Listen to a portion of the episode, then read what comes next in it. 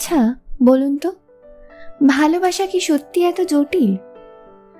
না, আমরা কাউকে ভালোবেসে ফেললে জিনিসটাকে আরও জটিল করে তুলি। কোনো সংজ্ঞা আছে ভালোবাসার? সব ভালোবাসার কি নাম দেওয়া যায়? সাজ আর মেঘের কি দেখা হবে আবার? ওদের জীবনের চলতি পথে কি একে অপরকে আবার চাক্ষুষ দেখে ফেলবে? আজকে সেই মেঘার সাঁজের গল্প নিয়েই আমরা হাজির হলাম আপনাদের জন্য। সাঁজের দ্বিতীয় উপাখ্যান নিয়ে। কলমে অনিশ, সাজের ভূমিকায় অন্বেষা, মেঘের ভূমিকায় সৌনক এবং শ্যামদার ভূমিকায় শাশ্বত। গল্প শেষে গানে রোহিতাস্য সম্পাদনা এবং আবহ সঙ্গীতে ঋষিতা এবং আদিদেব। চিত্রগ্রহণে শ্রুহিতা বিশেষ ধন্যবাদ জানাই মৈনাক এবং আমাদের ডিসকভারিউ টিমকে আর আপনাদের? আপনাদের ভালোবাসা আর স্নেহ না থাকলে আমরা এই কাজগুলো কখনোই করতে পারতাম না। তাই আপনাদেরকেও জানাই অসংখ্য ধন্যবাদ। সব কিছুর শেষে সূচনায় আমি সৃজা শুরু হচ্ছে সাজ। দ্বিতীয় উপাখ্যান। প্রিয় সাজ, কথা দিও, কথা ভুলিনি যে। আজ প্রায় এক বছর কেটে গেছে, আমাদের আর দেখা হয়নি। সব কিছু কীরকম থমকে গেছে আমার জীবনে। চাকরিটা ছাড়বো ছাড়বো করে ছেড়েই দিলাম শেষমেশ। জানি না তোমার পছন্দ হবে কি না তবে এই চাকরিটা আমার জীবনে একটা বড় বোঝা হয়ে দাঁড়িয়েছিল। লেখালেখির কাজে একদম মন দিতে পারছিলাম না। হাত কাঁপত বড্ড। অবিরত শব্দের মিছিল মাথার মধ্যে প্রচার করা সত্ত্বেও সে বাঁধনটা পেতাম না। তুমি তো জানো, আত্মতৃপ্তি বড় একটা জিনিস। তোমাকে একা ফেলে আসার পর থেকে এই আত্মতৃপ্তি আমাকে আস্তে আস্তে গ্রাস করতে আরম্ভ করে। হ্যাঁ জানি। হয়তো ভাবছ, অত একখানা নামি চাকরি কি করে ছেড়ে দিলাম আমি? কিন্তু কি বলতো, যেখানে সুখ নেই, সেখানে থেকে নিজেকে আঘাত দেওয়া ছাড়া আর কিছুই করা যায় না। তোমাকে নিয়ে লেখা সেই প্রথম বইটা আমাকে একটু দৌড়োদৌড়ি করিয়েছিল বটে। কিন্তু জানো, এখন প্রকাশকেরা নিজে এসে আমার বাড়ি থেকে লেখা নিয়ে যায়। একটা আনন্দ সংবাদ আছে। নতুন করে আবার পড়াশোনাটা শুরু করলাম। বাংলায় মাস্টার্সটা সেরে নিচ্ছি ভাগ বুঝে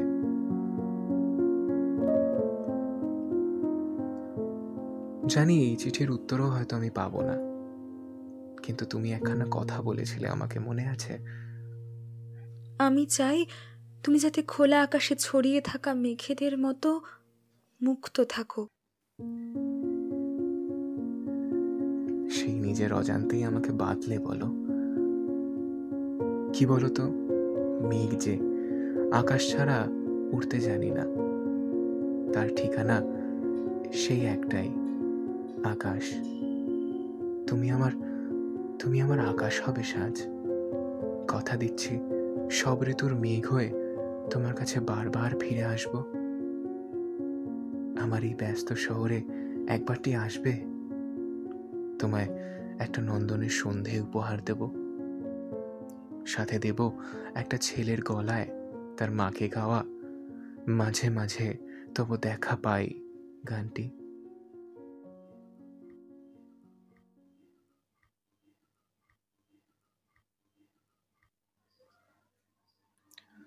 শ্যামদা এখন আমাদের গ্রামের বাড়ি ছেড়ে আমার সাথেই এসে থাকে। গ্রামের বাড়িটার অবস্থা একেবারে জীর্ণ। সেই সেকেলে আমলের একটা বাড়ি। ঠিকঠাকভাবে মেরামত না করার ফলে কোন দিন যে মাটির সাথে মিশে যাবে, তার কোনো ঠিক নেই। যদিও বা অনেক প্রমোটারের হুমকি, গুন্ডাদের শাসানি এসব আসছে অনেক বিগত মাস ধরে। আমি ওই দোকান ব্যবহার করে চলছি আর কি গ্রামের বাড়ি থেকে ফেরার পর আমার জীবনটা কীরকম দিশাহীন নাবিকের মতো হয়ে উঠেছে। এক দিশাহীন নবীন, যেরকম মাছ সমুদ্রে বুঝে উঠতে পারে না। কোন দিকে গেলে সে চরে আগে পৌঁছবে? ঠিক সেরকম। বাবা আমার জীবন থেকে চলে যাওয়ার পর শ্যামদাকে আমার সাথে থাকতে বলি। হুম, সময় হয়েছে। ডাকি একবার। শ্যামদা! শ্যামদা! আজকে একটু মাংস রাঁধবে? নামানোর আগে কিন্তু সেই কস্তুরি মেথি দিতে ভুলো না। তা বলি কচি পাটা আনব না দেশি মুরগি? আরে যেটা আগে পাবে সেটাই আনবে। আমি যাব সাথে। না না তুমি এই কোরা পানি শ্যামদা বলতে গিয়েও থেমে গেল। আমি জানি শ্যামদা আমাকে কষ্ট দিতে চায়নি। মুখ ফসকে হয়তো বলে ফেলেছে। আমাকে ক্ষমা করো বাবাই নিজের অজান্তেই। আহ ধুর সত্যিটাকে আমরা কেউই স্বীকার করতে পারি না। তুমি এখন যাও তো।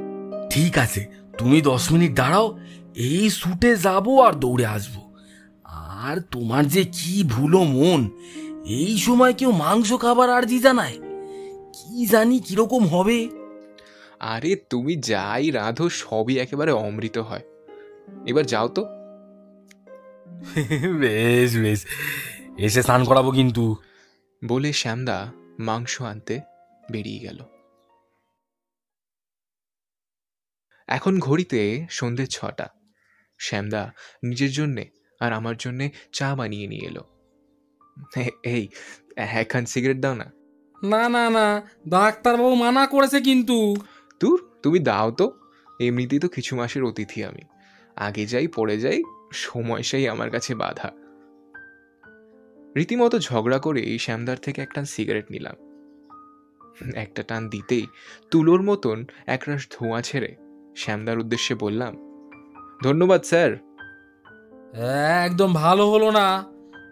আমি ডাক্তারবাবুকে কি জবাব দেব? কি দেবে আবার? বলবে আমি চেয়েছি আর তুমি দিয়েছ। হ্যাঁ তারপর আমি বকুনি খাই আর কি। আরে ধুর ছাড়ো তো সব কথা।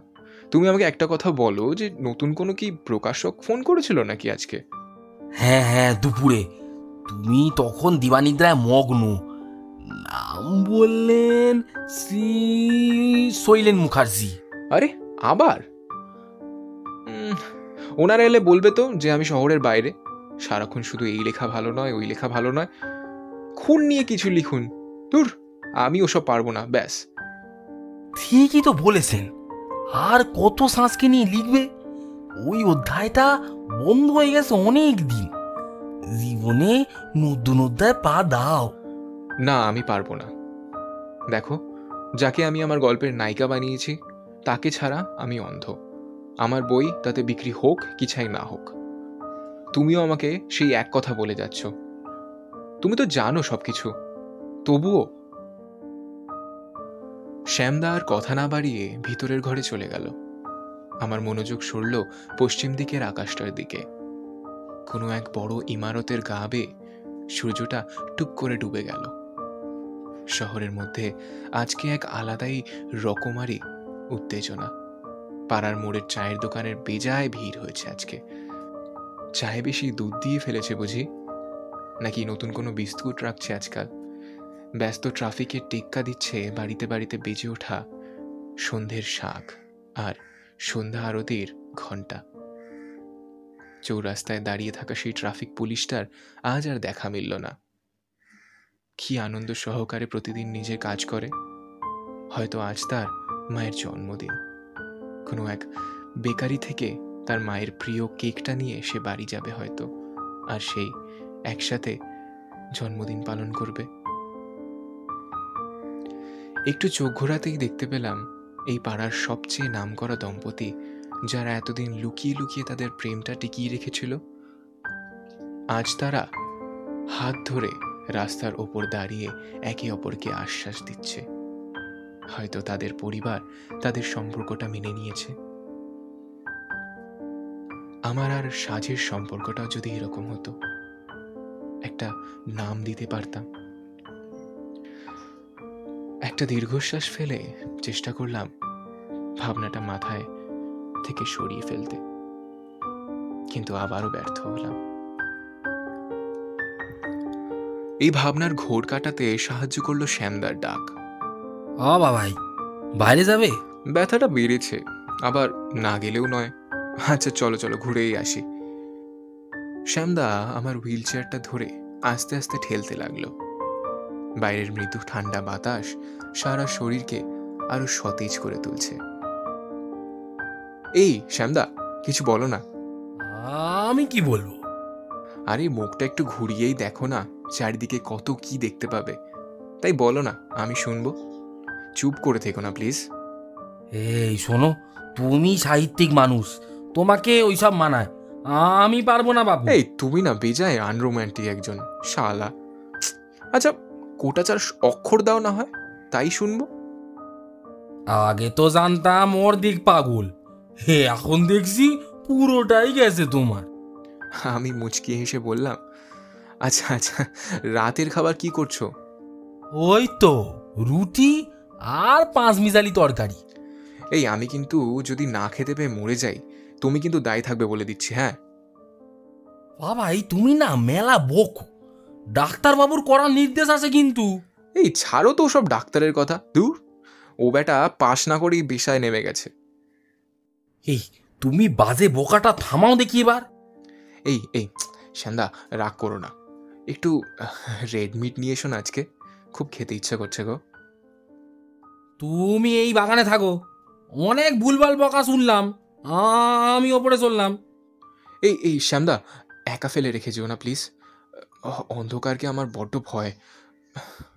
হঠাৎ করে এলাকায় লোডশেডিং হয়ে গেল।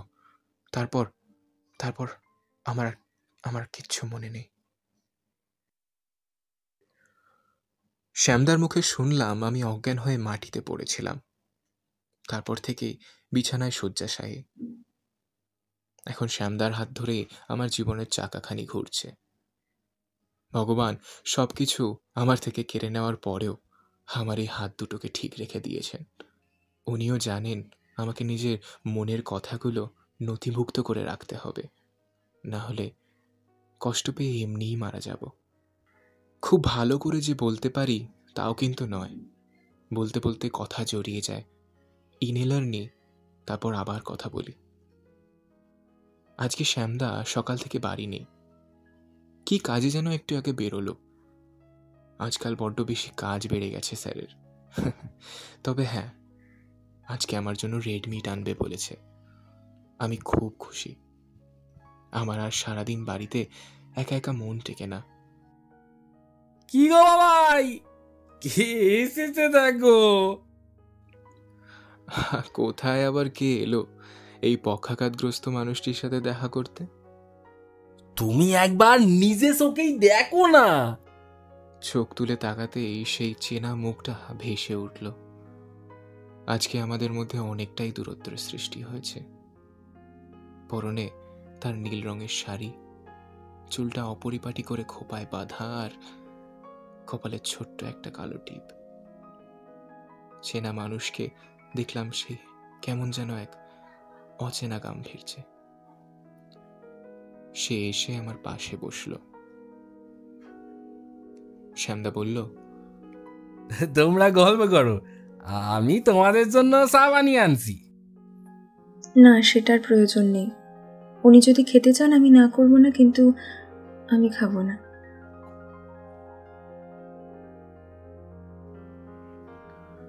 শ্যামদা কথা না বাড়িয়ে রান্নাঘরের দিকে হাঁটা লাগালো।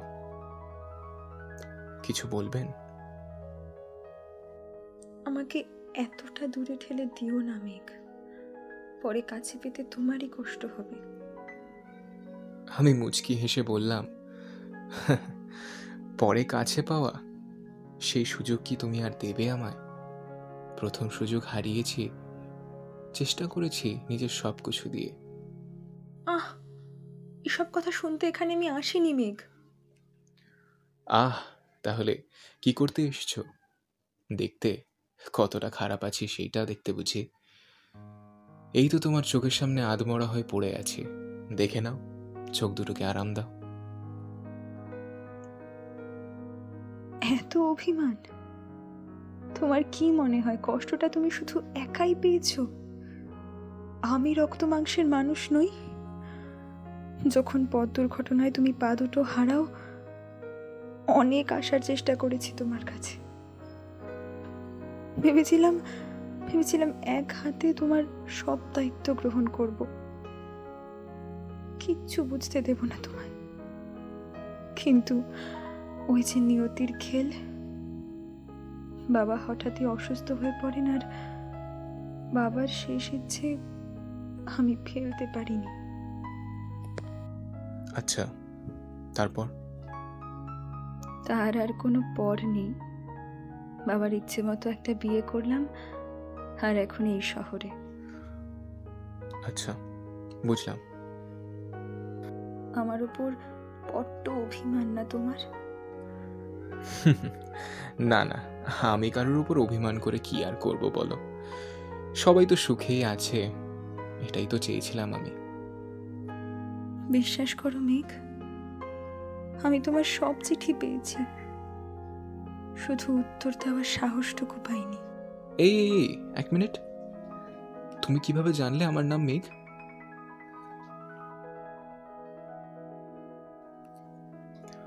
ও আচ্ছা। তার মানে শ্যামদা তোমাকে এতদিন ধরে সব ঘটনা বলেছে। মেঘ, আমার কাছে ন্যূনতম সাহস ছিল না তোমার চিঠির উত্তর দেবার। কি বলতাম আমি? আমার বিয়ে হয়ে গেছে। নাকি তোমার এই অবস্থার জন্য তোমাকে মিথ্যে সান্ত্বনা দিতাম। তোমার লেখা সব বই আমি পড়েছি মেঘ। চিঠিগুলো সযত্নে তুলে রেখেছি। ওগুলো আমার কাছে এক একটা পাও না। সাজ তুমি হয়তো ঠিকই বলেছিলে। তোমাকে মায়ার ডোরে বাঁধলে আমারই কষ্ট হবে। আর আজ দেখো তুমি কত সুখে আছো। তোমার কি মনে হয়? আমি খুব সুখে আছি, তাই তো? আমিও নিজের সবটুকু দিয়ে তোমাকে ভালোবেসেছিলাম, মেঘ। শেষে একটা ছোট্ট ভুল হওয়ায় এত বড় একটা পরিণতির সম্মুখীন হতে হলো। আমাদেরও তো একটা ছোট্ট সংসার হতে পারতো বলো। আমরাও তো সুখে, শান্তিতে জীবনটা এগিয়ে নিয়ে যেতে পারতাম। ক্ষণিকের নিস্তব্ধতা গ্রাস করল আমাদের। দুজনেই অনেক কিছু বলতে গিয়েও কেমন যেন থেমে গেলাম। আমি চেয়ে রইলাম ওপরে ঘুরতে থাকা পাখাটার দিকে। সাজের চোখ তখন বাইরে একটা ফুল গাছের ওপর। আমাদের মধ্যে এই গম্ভীর নিস্তব্ধতা কাটিয়ে সাজ বলে উঠল, আজ তবে উঠি। নিতান্তই যদি কিছু বেঁচে থাকে আমাদের মধ্যে, তাহলে তোমার ডাকেই সাড়া দিয়ে আবার ফিরে আসব। তা মন থেকে কোনোদিন আমি চাইব না। তোমাকে আমি বেঁধে রাখতে চাই না। আমাকে আমাকে মুক্তি দেবে সাজ। হয়তো তোমার সব ঋণ আমি শোধ করতে পারব। সাজ আস্তে আস্তে আমার দিকে অগ্রসর হলো। নিজের ঠোঁট ছুঁয়ে দিল আমার ঠোঁটে। সময়টা যেন কোথাও এসে থম মেরে গেল। সাজের চুলের ঘ্রাণ আমাকে যেন উন্মাদ করে তুলেছিল। সাজ নিজের মুখটা আমার কানের কাছে নিয়ে এসে বলল আজ তোমার মুক্তি মেঘ। তোমাকে উঠতে দিলাম। আমার চোখ দুটো কেমন যেন আবছা হয়ে আসছে। হাত নাড়ানোর ক্ষমতা প্রায় ক্ষীণ। আমি দেখতে পেলাম নীল রঙের আঁচলটা আমার গাকে স্পর্শ করে অনেক দূরে, অনেক অনেক দূরে চলে যাচ্ছে। চোখ দুটো বন্ধ করতেই অবিরাম শান্তি যেন ছেয়ে গেল আমার গোটা শরীরে। আমি এগিয়ে চলেছি, গন্তব্য ছাড়াই অনেক অনেক দূরে।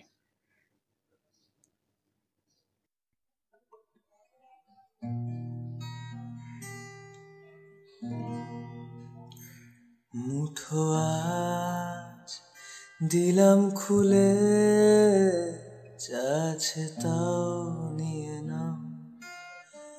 নিঃস্ব হওয়ার এই তো সুযোগ দিতে পারি, হাতের রেখা মুঠো আজ দিলাম খুলে যাচ্ছে তা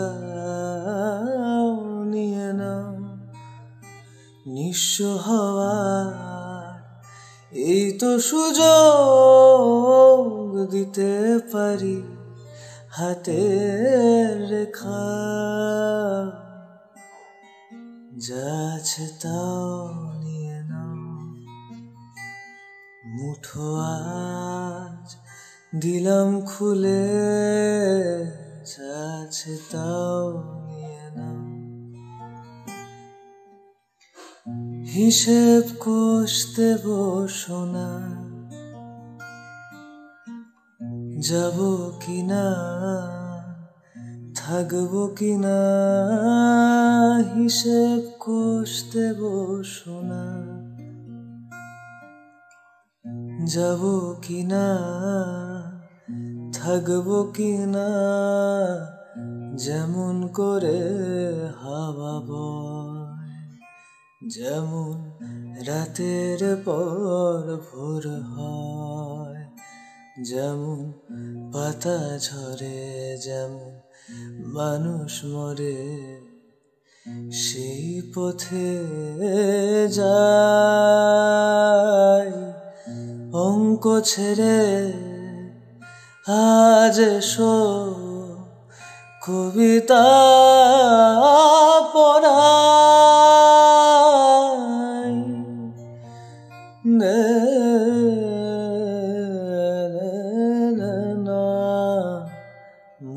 আজ দিলাম খুলে যাচ্ছে তাও নিয়ে নাও। যাচ্ছে তাও নিয়ে নাও। যাচ্ছে তাও নিয়ে নাও।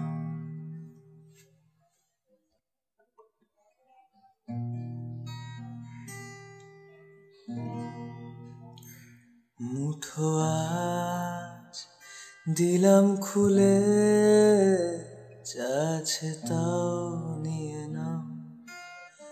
নিঃস্ব হওয়ার এই তো সুযোগ দিতে পারি হাতের রেখা।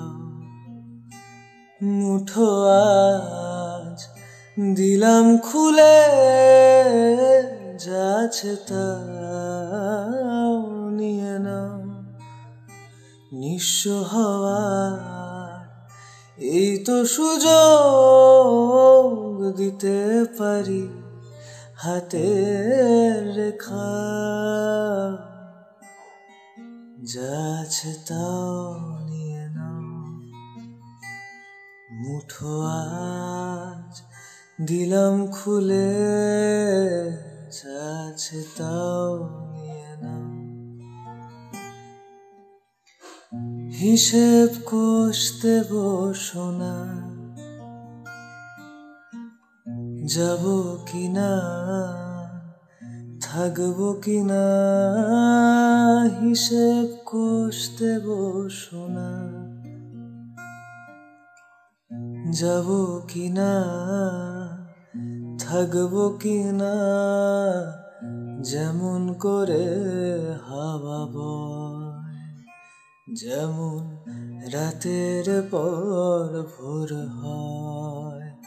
যেমন পাতা ঝরে, যেমন মানুষ মরে, সেই পথে যায় অঙ্ক ছেড়ে আজ এসো, কবিতা পড়াই